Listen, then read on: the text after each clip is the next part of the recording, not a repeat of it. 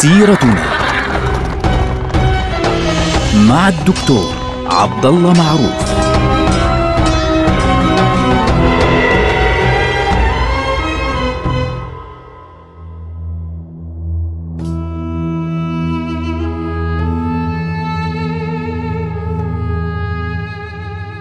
السلام عليكم ورحمة الله وبركاته. سيرتنا سيرة هذه الأمة ونحن الآن في عهد الدولة العثمانية. توفي السلطان أحمد الأول اللي هو واحد من أكثر السلاطين اللي كانوا محبوبين في ذلك الوقت لأنه أول يعني قرار اتخذه إبطال عادة قتل الإخوة فعليا ولكن لم يمهل بالفعل يعني كان عمره فعليا 28 سنة عند وفاته بالرغم من أنه حكم 14 سنة. عند وفاة السلطان أحمد الأول كان ولده الأكبر اللي هو عثمان يدوب عمره 13 سنة. فلذلك خالف العرف تماما وسلم الحكم من بعده لأخيه مصطفى. ومصطفى كان طوال حياته يعني مختلف وضعه. يعني السلاطين السابقين كان كل واحد لما يعني يجي يستلم الحكم يعني يبتدر الحكم بقتل إخوته. لكن أحمد الأول ماذا فعل؟ أمر بأن يوضع أخوه مصطفى بين منطقة في منطقة الحرم اللي هي يعني منطقة الحريم إن صح التعبير كما تسمى اليوم في القصر توب سراي. وتربى في منطقة بعيدة جدا ما كان عنده أي شيء يعني أي معرفة عن المملكة تماما. وحتى أنه قالوا قال بعضهم أنه عنده مشكلة كانت حتى عقلية لأنه كان عنده أو مشكلة نفسية إن صح التعبير أنه كان معزولا عن العالم بالكامل. في ذلك الوقت بدلا من أن يقتل في هذه المرحلة. فلما توفي السلطان أحمد أوصى بالملك من بعده أو بالحكم من بعده لمصطفى الأول. فالسلطان استلم الحكم مباشرة. أول ما استلم يعني ما بيعرفش فعليا ماذا يفعل في هذه المرحلة. وكادت يعني لما استلم الحكم مباشرة كادت تقوم الحرب بينه وبين فرنسا بين الدولة العثمانية وبين فرنسا. هو استلم الحكم بالفعل في عام 1026 للهجرة الموافق لعام 1617 للميلاد. وعند استلامه للحكم كان عمره يا دوب يعني 25 سنة تقريبا لأنه ولد في عام 1001 للهجرة. فكادت تقوم الحرب عندما استلم الحكم كما قلنا بين الدولة العثمانية وفرنسا.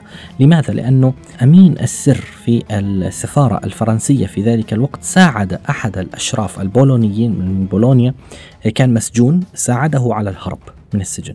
فمباشرة أمر السلطان بسجن كاتم السر اللي هو أمين السر هذا والمترجم وحتى السفير يعني يسجن.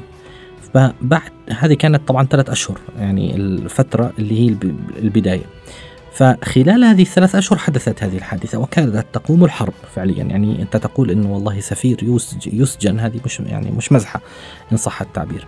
بعد ثلاثة أشهر فعليا من الحكم آه، جاء المفتي و آه، السراي آغا السراي اللي هو المسؤول عن التشريفات داخل القصر كان يسمى في ذلك الوقت كزلار آس. يعني إن صح التعبير آغا البنات البنات لهم المنطقة الحرم أو الحريم. وساعدهم في ذلك الانكشارية المفتي والآغا آغا السراي والانكشارية. ساعدوهم على إعلان عزل السلطان. فعزل السلطان مباشرة في بداية عام 1027 للهجرة. كان ذلك يوافق يوم السادس والعشرين من شهر فبراير 2 شباط عام 1618 للميلاد. وسلموا الحكم مباشرة للسلطان عثمان الثاني اللي هو ابن السلطان آه، أحمد الأول. طبعا عثمان الثاني في ذلك الوقت كان يدوب. إحنا أصلا أحمد الأول رفض أن يسلم الحكم لعثمان لأنه عثمان عمره 13 سنة. بعد ثلاثة أشهر من استلام مصطفى خان الأول استلم الحكم مرة أخرى عثمان ولساته كان صغير جدا. أول ما استلم الحكم أمر بإطلاق سراح قنصل فرنسا والكاتب والمترجم وأرسل مندوبا آه، له آه، إلى ملك فرنسا لويس الثالث عشر في ذلك الوقت يعتذر عما حصل إلى آه، للسفير. مباشرة هناك بدأت مشاكل يعني في بولونيا بدأت بولونيا تتدخل في شؤون إمارة البغدان فعليا في ذلك الوقت قريبه من رومانيا فهذا الأمر أدى بالسلطان عثمان إلى إعلان الحرب على مملكة بولونيا. وفعلا أراد أن يفتح هذه المملكة وتمكن من فتح بولونيا وجعلها فاصلا صارت فاصل بين الدولة العثمانية وبين الأملاك التي تتبع لروسيا التي كانت مملكة روسيا كانت قد ظهرت في ذلك الوقت. طبعا قبل أن آه، يبدأ الحرب حدث أمر سيء جدا. طبعا أبوه أحمد الأول رفض قتل أخيه اللي هو مصطفى خان. فعثمان ماذا فعل؟ أمر بقتل أخيه محمد. يعني أعاد مرة أخرى إلى نفس العادة اللي هي قتل الإخوة. ثم أصدر أمرا بعد ذلك بأن ينزع بعض اختصاصات المفتي. لأن المفتي هو الذي انقلب يعني على آه، السلطان مصطفى.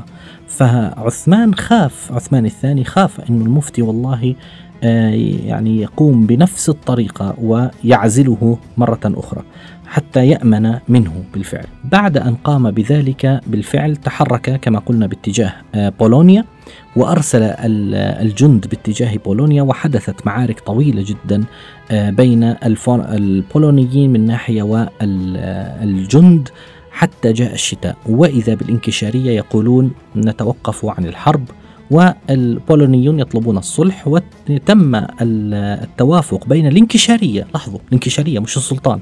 وتم الصلح بين الانكشارية. لاحظوا الانكشارية مش السلطان ولا قائد العام للجيش. الانكشارية فرقة من الجيش. والبولونيين تم توقيع صلح بينهما في السادس من شهر عشرة أكتوبر عام 1620 فغضب السلطان غضبا شديدا. إنه كيف أنتم تتفاوضوا وتقرروا وتعملوا؟ من أنتم حتى تقرروا ما تريدون؟ وتلزموني إني أصلح يعني إني يعني أوقع على صلح مع بولونيا. أنتم توقعوا بالنيابة عني مع بولونيا آه، دون أن يعني تضموها إلى الأملاك التي نريدها بالفعل.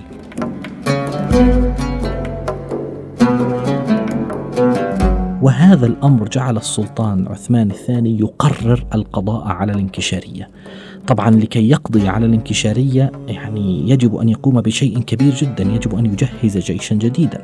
فأمر بحشد جيوش جديدة في عدة ولايات في آسيا وتنظيمها وتدريبها تدريبا عاليا جدا حتى تتجهز فيستعين بها على الجيش الانكشاري على الانكشارية. هذا الأمر بالفعل بدأ يعني ينفذه فوصل الخبر إلى الانكشارية، يعني عينيهم مفتحة كمان هم مش نايمين على دينيهم. فعندما وصل الخبر إلى الانكشارية هاجوا وغضبوا غضبا شديدا وقاموا بثورة ضد السلطان آه، عثمان. وحاصروا السلطان عثمان واتفقوا على عزله بالفعل. وتم عزل السلطان عثمان يوم التاسع من رجب من سنة 1031 للهجرة الموافق العشرين من شهر مايو خمسة عام 1622 للميلاد. يعني إحنا بنتكلم عن كم سنة تقريبا؟ السلطان يعني تقريبا ثلاث سنوات وشوي. وأعادوا مكانه السلطان مصطفى الأول. السلطان مصطفى يعني اللي هو عمه فعليا اللي يدوب حكم ثلاث أشهر وعزل بقرار من المفتي والقزلراس فبالتالي آه، عزل السلطان آه، عثمان. لكن هل انتهى الأمر؟ يعني فعليا على ذلك لم ينتهي الأمر على ذلك. بعد أن أعادوا السلطان مصطفى الأول هجموا على السلطان في السراي في القصر. بعد أن أعلنوا عزله هجموا عليه في القصر ودخلوا منطقة الحرم بين النساء وقبضوا على السلطان وأخذوه خارج القصر وهم يضربونه ويشتمونه ويهينونه لأول مرة في التاريخ لم يحدث ذلك في تاريخ الدولة العثمانية حدث في تاريخ الدولة العباسية سابقا لكن في تاريخ الدولة العثمانية لم يحدث. في حلقات ماضية عندما تكلمنا عن الدولة العباسية في فترة حكم الترك يعني الصراع بين العباسيين والترك في ذلك الوقت كان شديدا وحدث هذا الأمر تقريبا مع بعض الخلفاء العباسيين، هذه أول مرة تحدث في تاريخ الدولة العثمانية، بعد أن آه، أهين هذا الرجل آه، اللي هو آه، عثمان الأول أخذ إلى قلعة اسمها يديكولي أين تقع؟ القلعة هذه اليوم معروفة على فكرة معروفة في إسطنبول في قريبة على محطة من محطات القطار محطات مترو مرمراي الشهير في آه، إسطنبول.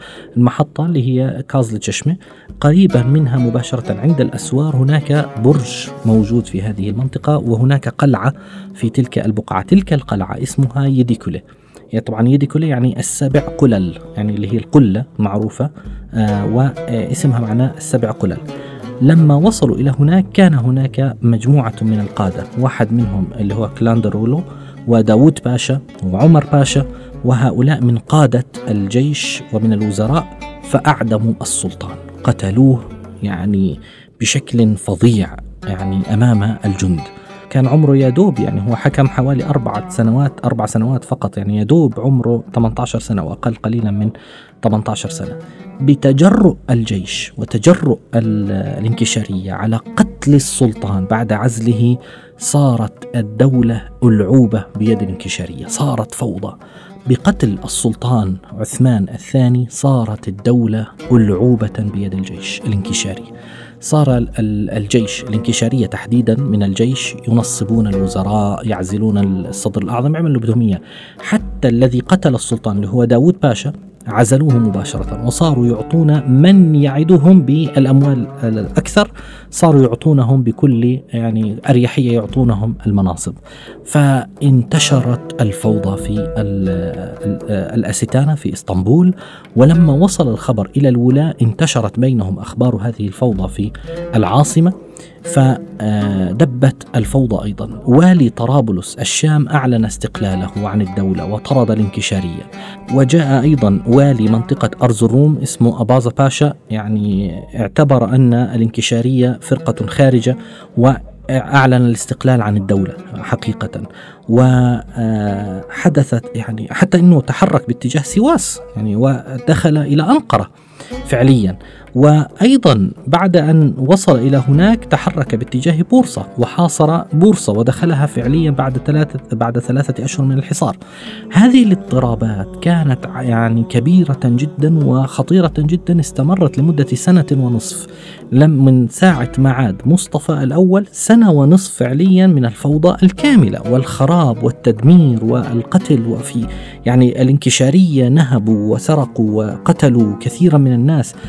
حتى انتهى الأمر بالفعل إلى أنه الأهالي والناس يعني عموما والكبار كبار المسؤولين اجتمعوا على أن يستلم علي باشا منصب الصدر الأعظم لأنه الرجل فيه خبرة فأشار بعزل السلطان مصطفى مرة أخرى لأنه هذا الرجل يدوب يعني رجل يعني مريض إن صح التعبير لا يستطيع أن يحكم وسنة ونصف الدنيا فوضى بشكل كامل فعزل مرة أخرى السلطان مصطفى الأول وكان ذلك في الخامس عشر من شهر ذي القعدة اللي هو 11 عام 1032 للهجرة الموافق للحادي عشر من أيلول سبتمبر عام 1623 للميلاد.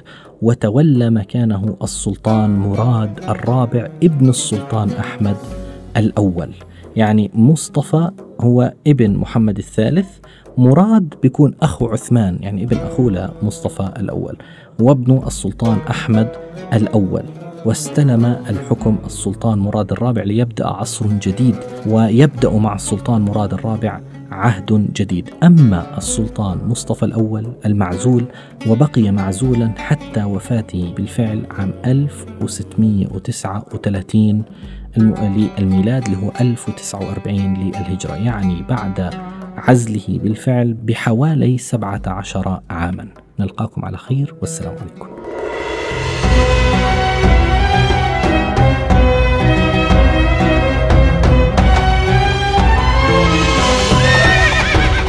سيرتنا مع الدكتور عبد الله معروف.